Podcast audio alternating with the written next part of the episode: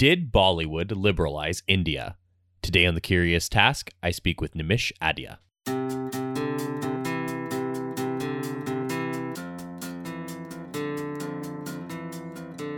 Welcome to The Curious Task from the Institute for Liberal Studies, where we explore economics, politics, philosophy, and other ideas from a classical liberal perspective.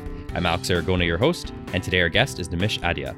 Nimish is Associate Professor of Economics at Manhattanville College. He specializes in international economics and economic history, and teaches courses on international trade, economics of developing countries, and intellectual history of capitalism.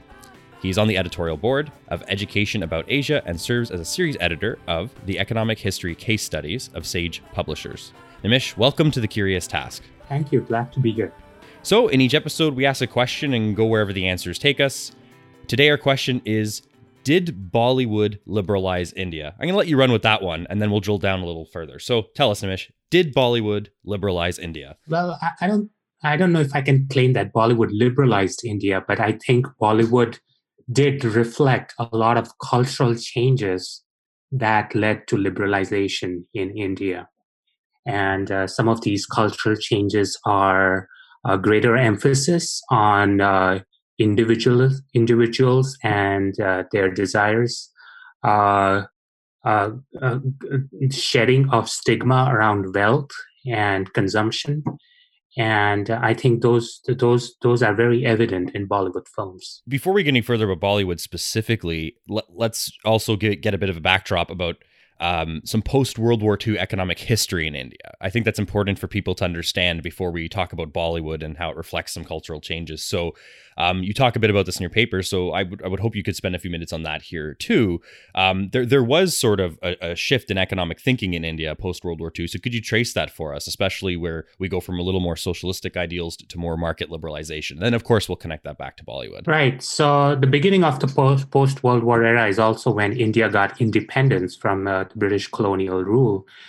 And uh, it very deliberately adopted what it called a mixed economy, which was the middle path between capitalist and communist blocs that the world was dividing itself into.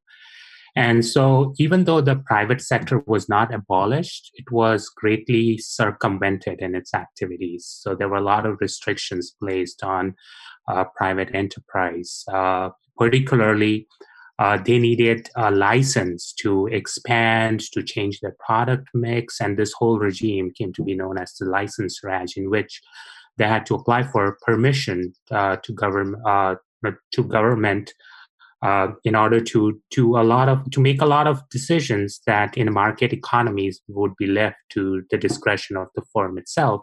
This whole regime, as I said, was uh, called the license raj, and it is through the license raj that the government circumvented uh, or, uh, or regulated the activities of the private sector. And uh, and and the idea was to to to uh, to avoid the kind of class conflict that was uh, taking place in a lot of other places and the associated bloodshed, for example, in China. Uh, so they didn't want a communist revolution, but they also wanted to make sure that the fruits of any economic growth would disproportionately benefit the, the poor majority. Uh, and this was their way of doing that. And it kind of worked for a while, but then the license Raj became uh, became a killer of economic growth. Uh, the, the economy simply limped along at a rate of 1 or 2% uh, rate of economic growth. And that was not enough to lift the masses out of poverty. Uh, and so around 1980, 1990s, there was a rethinking of this entire strategy of a mixed economy. And, uh, th- and then the mix changed uh, towards allowing greater freedom of enterprise and markets and uh, capitalism starting in the 1990s. So, so maybe a little bit more on, on that change. So, I guess this look this looked like um, the deconstruction of the licensing regime. It, there was yes. more small businesses were allowed to flourish. Is that pretty much the idea? Yeah, yeah. So, uh, a major change was that uh, that uh, of course the license raj was abolished basically the government said you know you can just burn your licenses you don't need them anymore there were restrictions on how big private sector firms could get, and those restrictions were abolished. there were restrictions on the industries in which private sector firms were allowed to enter, and those were abolished. Uh, foreign trade was greatly liberalized. Uh, that was one big, uh, big uh, change. And uh, yeah, yeah, the tax system was rationalized, and and uh, there, there, there, continue to be uh, restrictions, uh, particularly in the agricultural sector. The agricultural sector is still still very much uh, hardly regulated. There has been no liberalization in that, uh, and that's unfortunate because seventy percent of the population works in agriculture. Mm. So the liberalization has affected only about thirty percent of the workers. So I think that provides a great economic backdrop before, again, we jump right into to Bollywood specifically. I'd like to talk about a little bit more of a cultural backdrop now, too. And I like how your paper, although eventually, of course, it talks about Bollywood, um, it, you also give a bit of um, a cultural taste for readers about India if they're not familiar with it. So, um, one thing I was interested to learn about is that you noted that uh, throughout the same sort of timeline where there was economic change, attitudes around uh, wealth and the businessman all also changed. And if we go back to directly after post World War II, it seems that what I learned from your paper is that there was sort of a, a, distaste for the businessman and trade, and and this is deeply rooted in Indian social tradition. You were saying so a lot of people uh, were not trusting and didn't really look upon business as a noble thing at all, or even a good yeah. thing in the 50s and 60s. It seemed especially. I mean, the distaste for uh, businessmen. A lot of people attribute that to the Fabian socialist ideology that was uh, in vogue among uh, post independence leaders. But the distaste for businessmen goes even further back than that. Uh, the Hindu social system, for example, divides people uh, into castes, mm-hmm. and uh, and uh, and and businessmen don't figure very high in that caste system. They're not as bad as the untouchables, okay, who really bear the brunt of the caste system. But uh, you know, they're they're like kind of in third in the hierarchy after after scholars and religious leaders and warriors and and and politicians. So yeah, uh, people, uh, especially the the scholars, the religious leaders, would consider businessmen to be of lower social standing than themselves. The warriors would consider businessmen to be of lower social standing than themselves. So being a businessman uh, if your goal is to climb the social ladder, the social hierarchy, which was, I mean, in the caste system, you really can't. But if you were to, then you know, being a businessman is not something to aspire to. So, as and as you were saying, that although some people attribute this to socialist ideals, that wasn't just it. It was also deeply yeah. embedded into the culture. So, it, essentially, it's the idea that as you said, you're a step or two above the untouchables. If, if you have to work for a living to make money and profit, that's looked down upon in, in the class system of that sort, right? Is that you don't yeah. have a class status of a scholar and intellectual. You have to work and make money and, and trade yeah you, you you're a step above the serfs the farmer the peasants. Uh, and, and, so the social the socialist ideas were quite amenable to people who were used to thinking in terms of traditional hindu social hierarchies because yeah of course you know i mean businessmen or doing business or profiting or trading is definitely not something to aspire. So I think the socialists kind of harness this aspect of uh, Indian social tradition, and that is the low status of businessmen. So the idea that, especially of state socialism, the idea where you have a class of people making central planning decisions. Like you can isolate that and talk about it as economic ideology, but you're saying it fused very nicely with the idea that we have a class in our in Indian society that makes decisions and is looked at as higher than other people. So of course these should be the central planning decision makers. Yeah, in, in India's uh, Indian Indian social hierarchy or the Hindu social hierarchy, uh, the warriors or the ruling class, okay, are are ranked higher than businessmen. The intellectuals, not in, the, the scholars, are at the top right so of course now if you want to think about how shall we uh, go about promoting economic development okay, you're naturally inclined to give a higher position to the rulers, to the intellectuals, rather than let, than, rather than rely on the initiative and enterprise of these lower ranked business people. And uh, and of course, the, as we were saying, both on the economic uh, area and in the cultural area, there was a, a shift in attitude over time. And again, we'll get to that specifically in just a sec. One thing you noted in your paper that I really liked was um, from right at the beginning when you talked about social change, the impression I got was that you were saying that it, it it's too easy just to point at one thing and account for a social change. It's it's obviously multifaceted and complicated. And and one of the things you said that is is too easy for us to point at and leave it at that is to say that well, people wanted to maximize their wealth and and and gain more riches. That's the reason why there was social change, and that can count for for for social change and more economic liberalization. But again, in your paper you say that's not enough to drive a social preference that people want more money. There was something else going on in India that that had people thinking about more at least or at most yearning for a form of liberalization. And it wasn't just money. Yeah i think that the culture has to sanction the maximizing of wealth before uh, before the maximizing of wealth takes place i don't think. I mean in economics we believe that people automatically want to maximize their wealth and they'll just do that's just the natural state of mankind but uh, if you look around, that is not necessarily the case that people at all times in all cultures uh, give preference to maximizing wealth.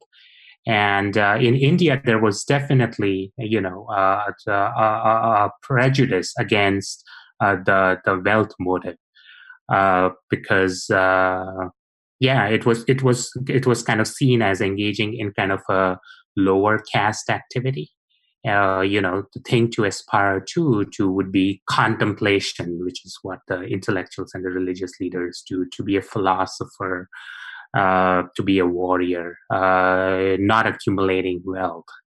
Okay, I mean, to accumulating wealth, yeah, you need some amount of accumulation of wealth, but uh, that should not be the main purpose of the life. And businessmen were seen as associated with with doing that.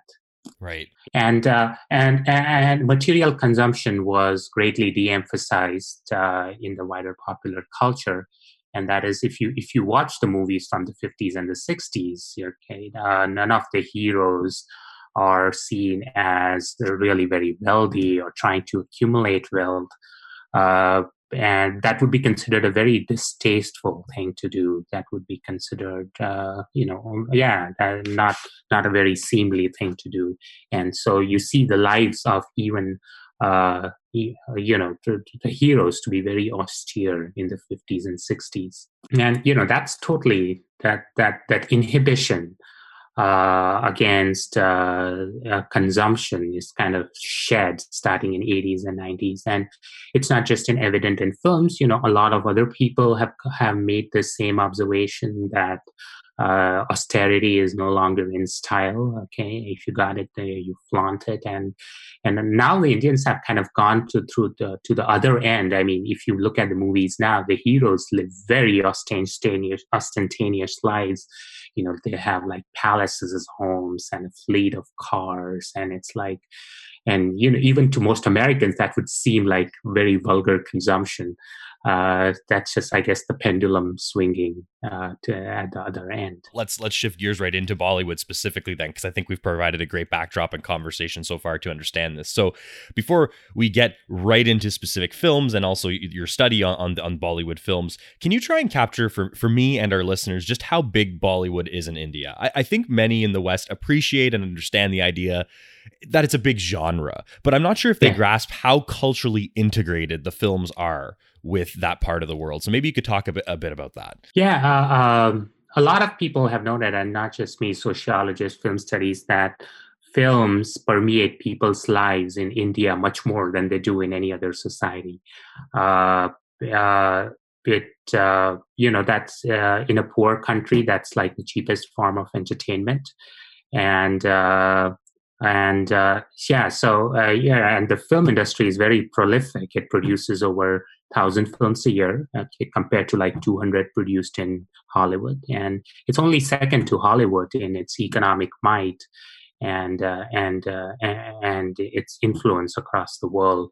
Uh, most of Bollywood films tend to be musicals, and so most of the popular music in India is also like soundtracks of most of the films. And uh, uh, and that is what a lot of Indians bond over is their uh, is films, and a lot of scholars have attributed films to uh, to uh, uh, to the formation of like a pan Indian identity among very diverse groups. So it it it matters a whole lot uh, more than it does in a lot of other countries. Right. Yeah. I, I was I was watching some interviews just over the past couple of months because I'm I am interested in, in film.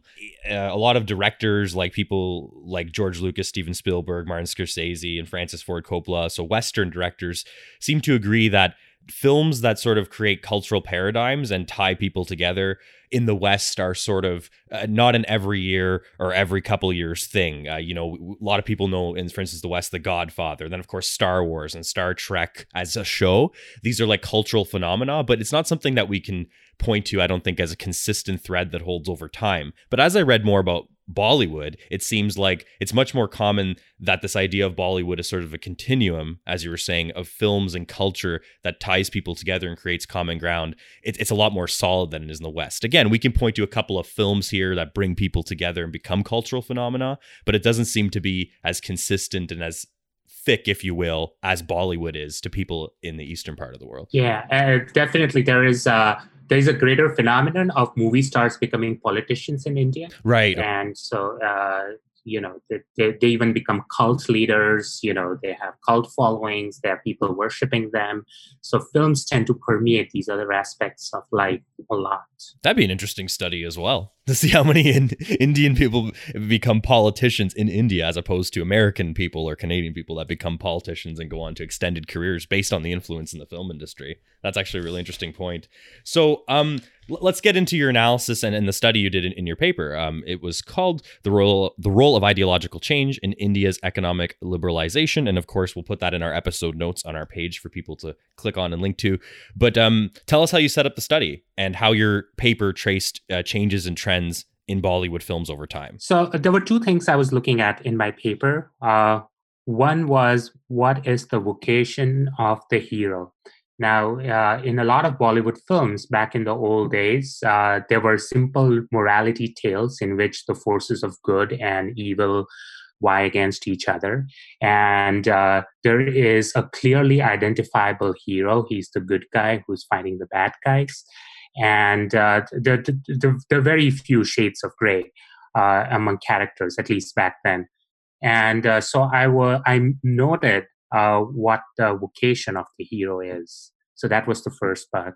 The second part was to identify any characters in the film, whether hero or not, that were businessmen, and to try and figure out if they were good guys among the good guys or among the bad guys. So, so two parts of my analysis: one, what is the vocation of the hero?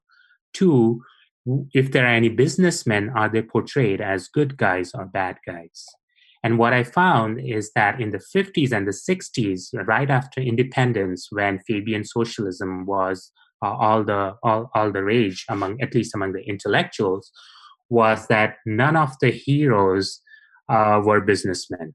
Okay, they were uh, they were poets, they were philosophers, they were tour guides, they were even jailers. Okay, uh, but no businessmen in the 80s and the 90s, the heroes are overwhelmingly businessmen. Like 60% of the heroes in the films, okay, in the 80s and the 90s are businessmen. It's a very startling difference.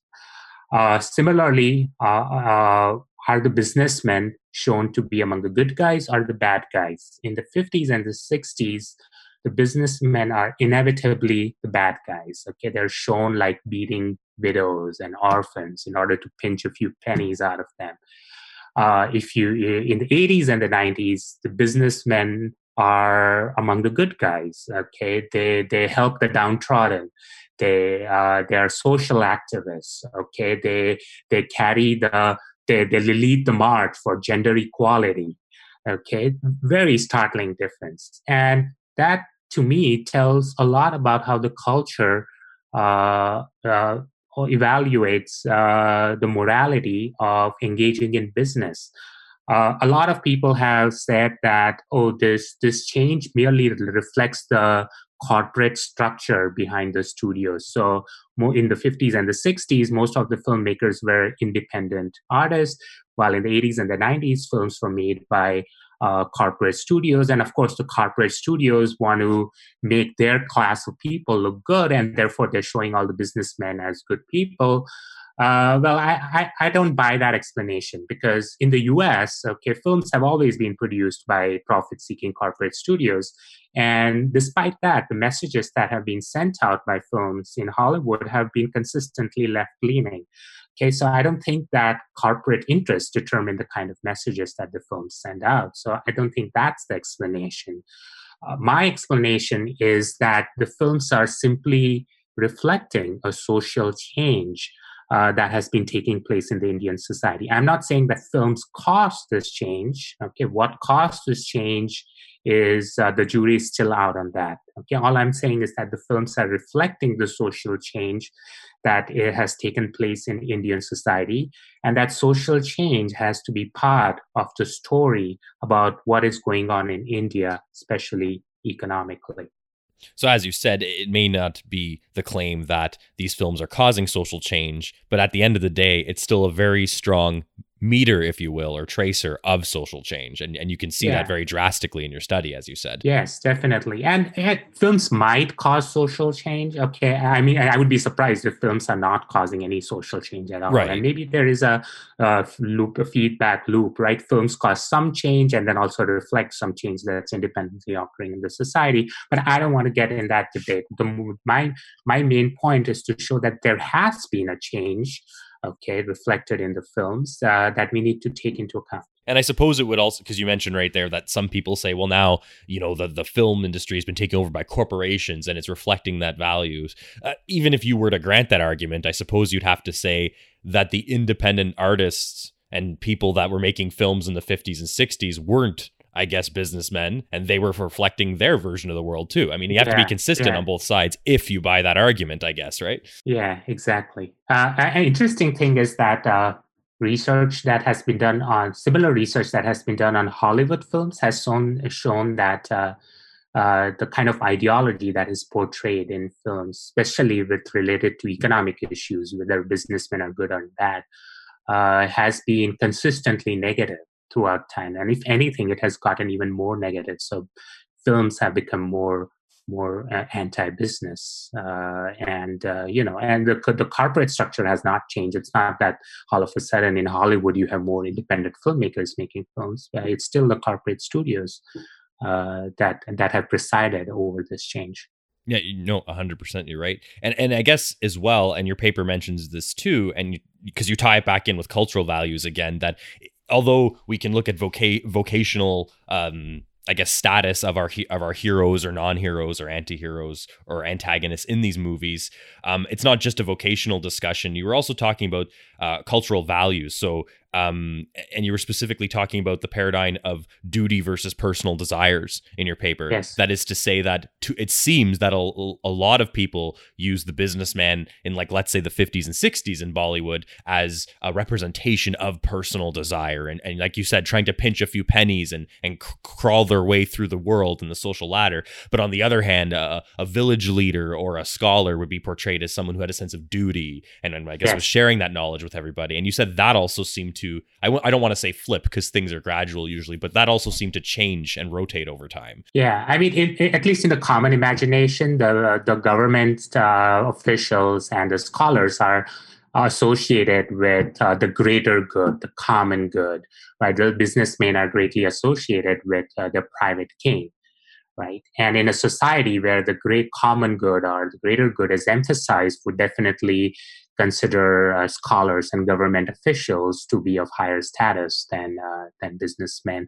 And i think that has changed as well and you can see that in the films. Like a recurring dilemma in indian films is that uh, a character faces a, a, a choice between serving the common good or to satisfying their own individual desire. And the the the, the heroes inevitably uh, choose to satisfy not their own desire but the common good. And you see that changing in the 80s and the 90s okay? Now increasingly you see that the heroes are are, are choosing to to to, uh, to to pursue their own individual ambitions rather than simply the common good.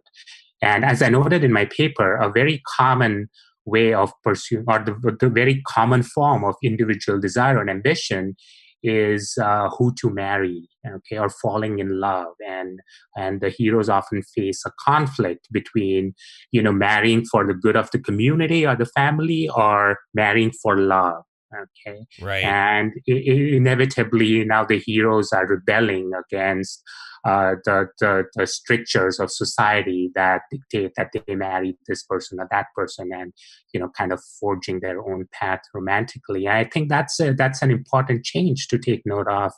I mean if you know if people want greater freedom in their personal life okay uh, how likely is it that they're not going to want greater freedom in their economic life? You can still relate that back to the paradigm of, of duty and personal desires right? And i don't mean yes. personal desire as in like frivolous you know pursuit of whatever. It's just it's just what people in, on an individualist scale want versus what the duty could be to your family or your village or, or wherever the case may be. And and as you said these are morality tales a lot of the time. So it's not like we're talking about 1970s hollywood sometimes complex anti-hero characters. At times we're, we're often talking about morality tales in bollywood. So we, we have a situation where the marriage or so, how someone looks at a marriage i guess could be looked at in such a way that it represents again that tension between the personal desires and the duty to other people beyond oneself. Yeah i mean a, a, great case is this film called mother india that came out in the 1960s which was all about you know as the name suggests like serving the country you know uh, and uh, and in the film the in this case it was a heroine that had uh, that faced the problem that her son had brought shame to the village by kidnapping a village woman and uh, you know she was asked to to kind of you know take an action to redeem the village and she chose to kill her son okay to protect to protect the the, the, the village from from shame. And in the rest of the rest of the life she's shown to to to regret you know killing her son. She faces a lot of personal angst but you know the film still valorizes her as mother india like the mother who take care of the whole community rather than you know caring about what's good for her. That kind of a moral resolution is hard to imagine in films today. Uh, you know I, I, can't i can't imagine people uh, being asked or or that kind of personal sacrifice being validated in films today Right. Yeah. And and I think I w- I'm not sure if it was in your paper or another article I read about your paper, but I think one of the lines in the movie is that this, this mother actually does say to another character, well, something along the lines of, I, you know, I'm not just this person's mother, I'm the mother of the village, right? And this is like an right. epic, epic moment in the film that shows that like the duty is triumphing over you know personal family issues or personal desires and i think that's actually a great place to take a break so we're going to do that right now everyone you're listening to the curious task i'm speaking with nimish adhia today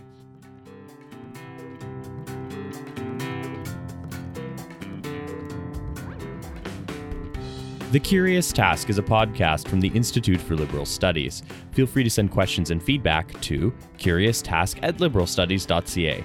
A special thanks to our supporters on Patreon, including Danny Leroy, Darcy Giroux, and Elizabeth Aragona. Remember to like us on Facebook, follow us on Twitter at The Curious Task, and rate us on Apple Podcasts or wherever else you're listening to The Curious Task.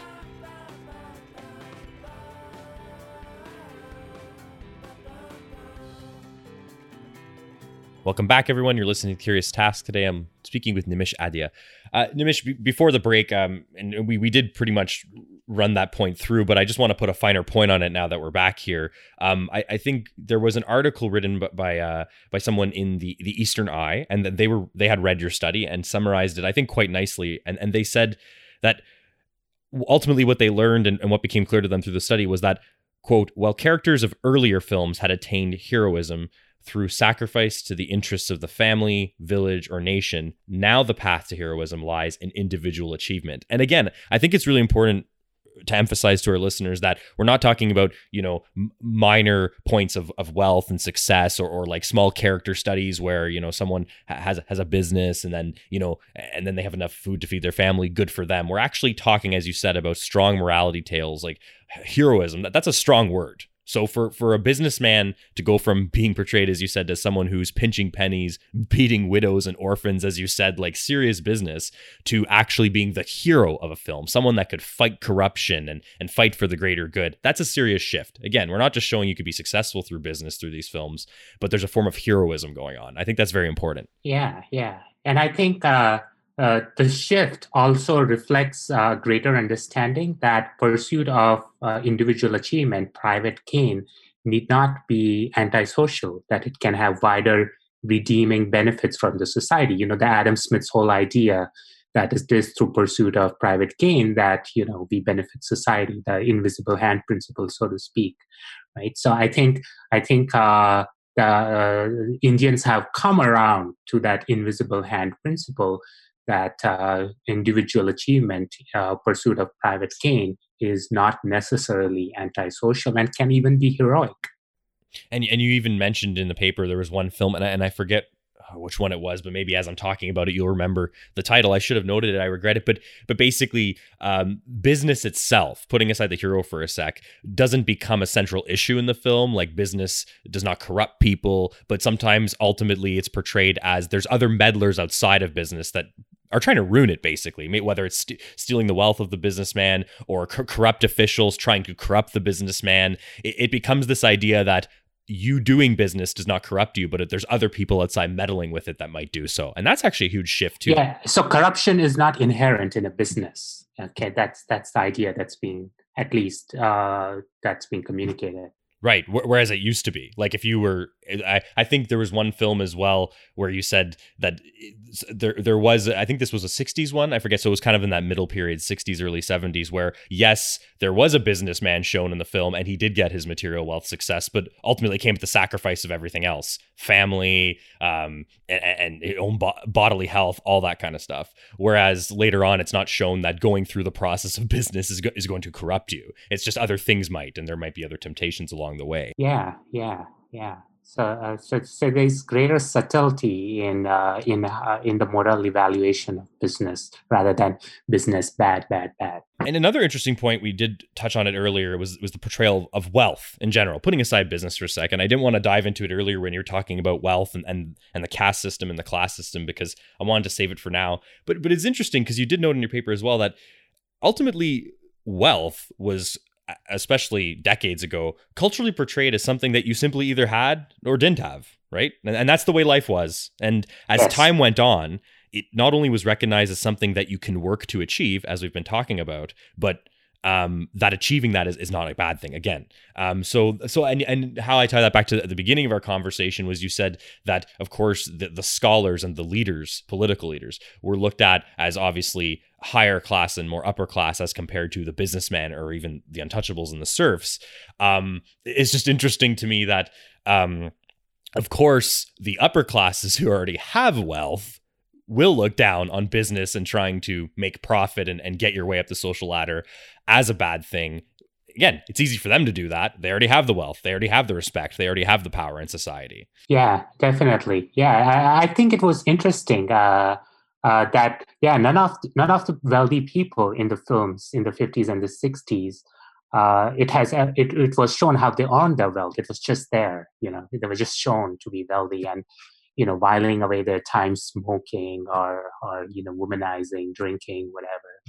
Uh, and uh, starting in the 70s, 80s, okay, you see people working for their wealth. Okay, so that kind of reflects the idea that you know wealth is not just something a fixed pie but that has to be created and the process of creation has been shown and when you once you accept that that wealth is simply you know not just a manna from heaven but something has to be created. Then that also begins to change your moral evaluation of, uh, of people engaging in that process.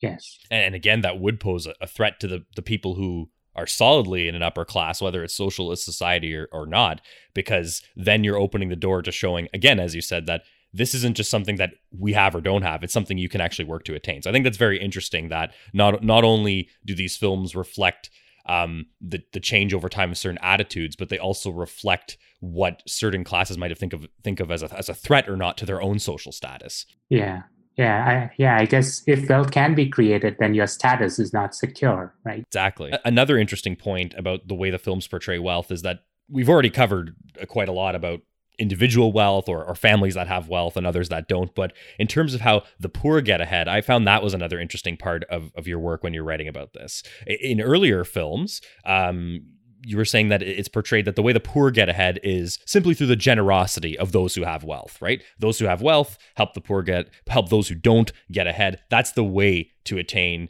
um, you know, maybe a, a bit of ease in your life, or or a, a, way to get ahead in a small sense. That's how the poor can get ahead. But of course, as time went on, um, as you were saying, work and toiling and trying to move up and make your life easier is not portrayed as uh, is not only not portrayed as a bad thing, but it's also portrayed as something you can do. So I think that's a, a little bit different than the points we were previously discussing. Is that again, there's this cultural idea being portrayed in the films very early on that you can work all you want in the mud uh, but, but you're not getting anywhere unless a community leader, someone with wealth, helps you get ahead through their generosity. Yeah, in Mother India, the family ultimately, you know, uh, becomes prosperous, or the village becomes prosperous when the government brings an irrigation project into town. And, and similarly, you know, uh, other other ways people climbed out of poverty in the 50s and 60s is, you know, children, street children being adopted by wealthy families, for example. Right. So this, it's not it's not a rags to riches story of a, of a of a street child starting a business, selling some stuff, and growing it. Of course, he has to be adopted by wealthy people. That's the only way this. Yeah, I mean, uh, they don't say it explicitly, but the only way, uh, only instances of upward mobility, economic mobility, portrayed are involved the generosity of the rich.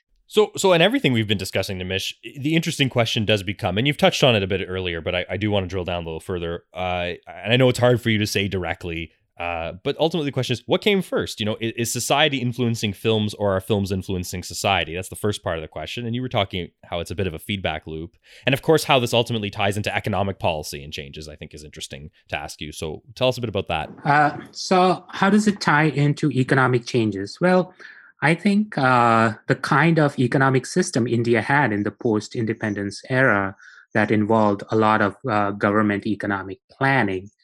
Uh, that was viable as long as the culture support uh, the culture was supporting that system and the way the culture supported that system was by giving greater social status to the government officials to, to the intellectuals who had designed the program uh, it also it also gave support to that system by emphasizing collective duty right? So the old economic system extracted a lot of sacrifices from people all around right? They had to submit to uh, government diktats regarding what they could produce what they could consume.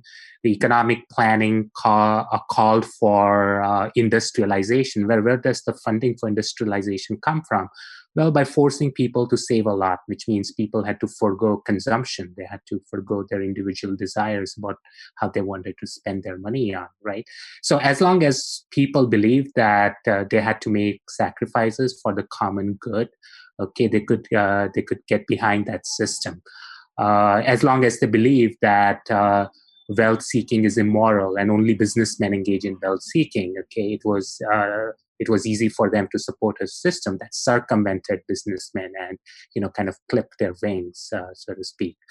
Uh, but if you don't have those uh, culture in place okay if you have a culture in which people give greater primacy to their individual desires if you have a culture that does not uh, think of uh, pursuit of profit as inherently antisocial activity okay then governor government planners are going to have a hard time carrying out their plans. Okay they're not going to be able to run the license raj with impunity. They're not going to be able to keep people from trading uh, internationally uh, you know because uh, they're going to get a lot of pushback. And so culture is very important in uh, supporting or not supporting a particular kind of economic system. And so to me, the cultural change kind of uh, makes it not surprising that India moved towards a more market oriented uh, economic system starting in the 80s and 90s. Right. It's the simple principle that if, even putting aside economics for a second, culturally speaking, if people uh, start thinking to themselves, well, why can't I start a business the way I want? Why, why can't I simply, you know, put one and two together uh, to get to get the number three and, and start selling and helping my own town, my own family out just through business and without getting a license. If people start thinking these thoughts culturally and and you match that with the idea that you can do things for personal desire and not always has to be driven by a greater sense of duty, that must naturally eventually reflect in economic and, and, and public policy. Yeah, that definitely. And you know, I, and that is uh, the importance of uh, culture in supporting an uh, a market economy. I think is underappreciated by both people on the left and people on the right. I mean,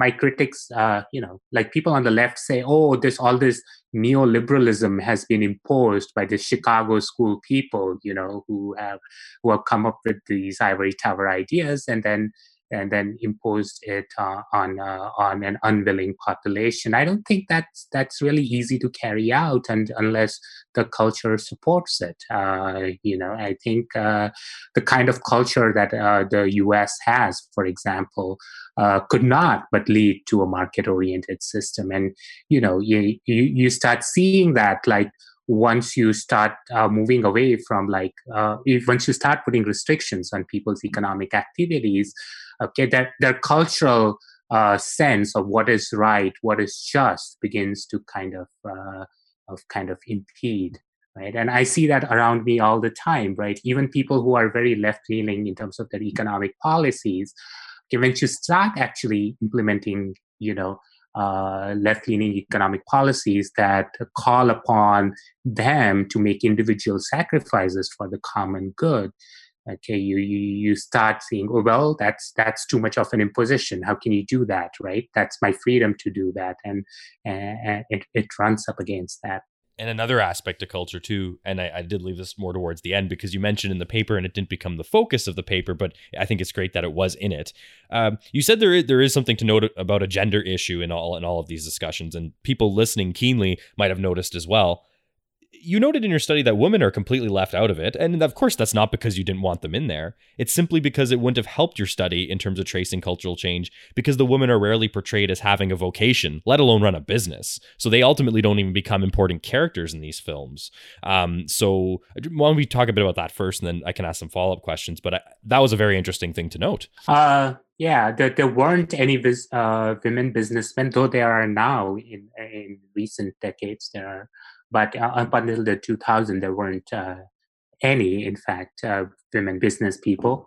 Uh, another reason, even if there were a, a, good reason to leave them out, is the moral evaluation of women is tied up not so much in the vocation that they pursue, but other things such as the chastity and things like that. You know, so uh, there are a lot of uh, confounding factors that influence the moral evaluation of women in Indian context. And so uh, I, I, would not want to say that, uh, oh, this woman uh, has been portrayed as evil because she runs a business, uh, because, you know, there would be a lot more uh, that would affect how she was portrayed. And as you said, in, in recent uh, times, there are more women business people. And I, again, we don't want to get into saying what came first, the chicken or the egg, the, the culture, the film, or, or whatever. But I guess either way, it's correlated with this idea of liberalization, right? Uh, I'm sure that the films will start per- portraying even more successful uh, women who uh, who are again striving for personal desire rather than a sense of duty, and as well, of course, that means in the society itself, it's going to be more common to see more and more women uh, pursuing goals like that, and in business. Yeah, yeah. Often, uh, the dilemmas that are confronted by uh, business women in Indian films often tend to be centered around their personal lives, like you know should i should i take care of my children or should i you know expand my business further? And uh, and those kind of business yeah and those kind of issues. Right. It'd be interesting to uh even over the next couple of decades see how that paradigm shifts and how their representation in film goes. Yeah yeah very much so. I did want to end on sort of a, a more personal note for you. I, I wanted you to talk a bit about uh maybe pick one or two or even three Bollywood films that of note for you that either in general or that you encountered throughout this study. And of course not just the good stuff. Maybe you could pick one good one that you personally like and then one that you look at and say well that's just discussing the way things are represented. Because obviously um, as a person who is interested in, in economics and, and political thinking like yourself you're not just looking at these films as well that was a good movie. You're also thinking of them in the context of the conversation we've had today and your study. So maybe you could pick one or two to tell us a little bit more about and why you either really like them or, or really don't like them yeah uh one film that uh, that you should watch if you're interested in these kind of issues is Guru, uh, which is loosely based on the life of a self-made uh, industrialist in India. Um, and I think Alex Tabarrok called it the, uh, the, the most important free market film ever made. And it's an unabashed uh, uh, defense of of the free market system, and and some of the clips that I'm going to make available draw on that. Uh, it's uh, yeah, I, I, don't think there is any equivalent in uh, in uh, in in Hollywood uh, that comes to like a full throated defend of the defense of businessmen and uh, and markets, uh, unless you count the Atlas Shrugged remakes that have been made. Uh, other than that, I can't see any parallel elsewhere. Uh, so Guru is one to check out if you want to see films on the on the other side of the ideological spectrum, of course, there's Mother India. Uh, there is another movie uh, from which I've taken clips in my collage uh, called uh, Upkar, which means obligation. Uh, as the name suggests, you know, it's all about the obligations that individuals have towards their society. And, uh, you know, it, it, makes the opposite case that, I mean, the film was made in the 60s in the middle of a food crisis. Okay. And so it tackles the issue of why is the country uh, country facing a food crisis, uh, even though like 80% of the population is engaged in agriculture, right? So that's kind of a paradox. And the explanation that the film seems to convey is that is that the farmers are too greedy okay they only care about their own profit and uh, and they don't care about the country as a whole and they ignore these great plans that our leaders have for ourselves which which actually involve the government confiscating most of the produce that the farmers were producing. And no wonder the farmers were resisting but that is shown to be like a bad thing and that's the reason that we're having a food crisis. So there's a lot of ideological content in, in that film yeah, so these are uh, these are these are a few films that you can catch.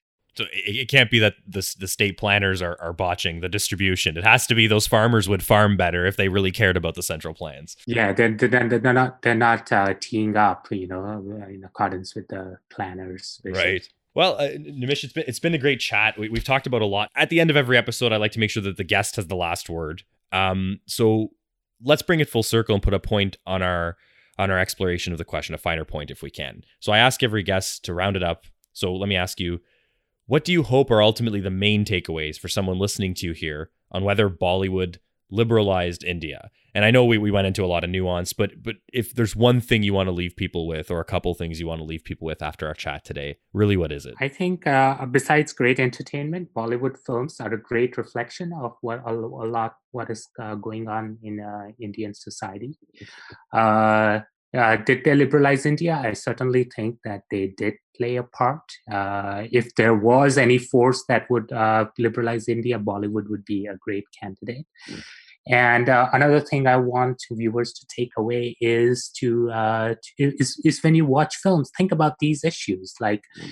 you know, who is being portrayed as evil, who's portrayed as being good uh, what are the reasons that are being portrayed as uh, as why they are evil or good what kind of trade-offs are they facing uh, and what kind of choices are uh, are they making and are those choices being uh, are portrayed as good what are what are the sources of their problems that are shown okay and to to think about these issues and uh, i think you will come out uh, from watching movies with a much more fun experience if you did that Excellent. I think we'll leave it there. Nimish Adhia, thank you very much for joining me on the Curious Task today. Thanks, Alex. It was fun.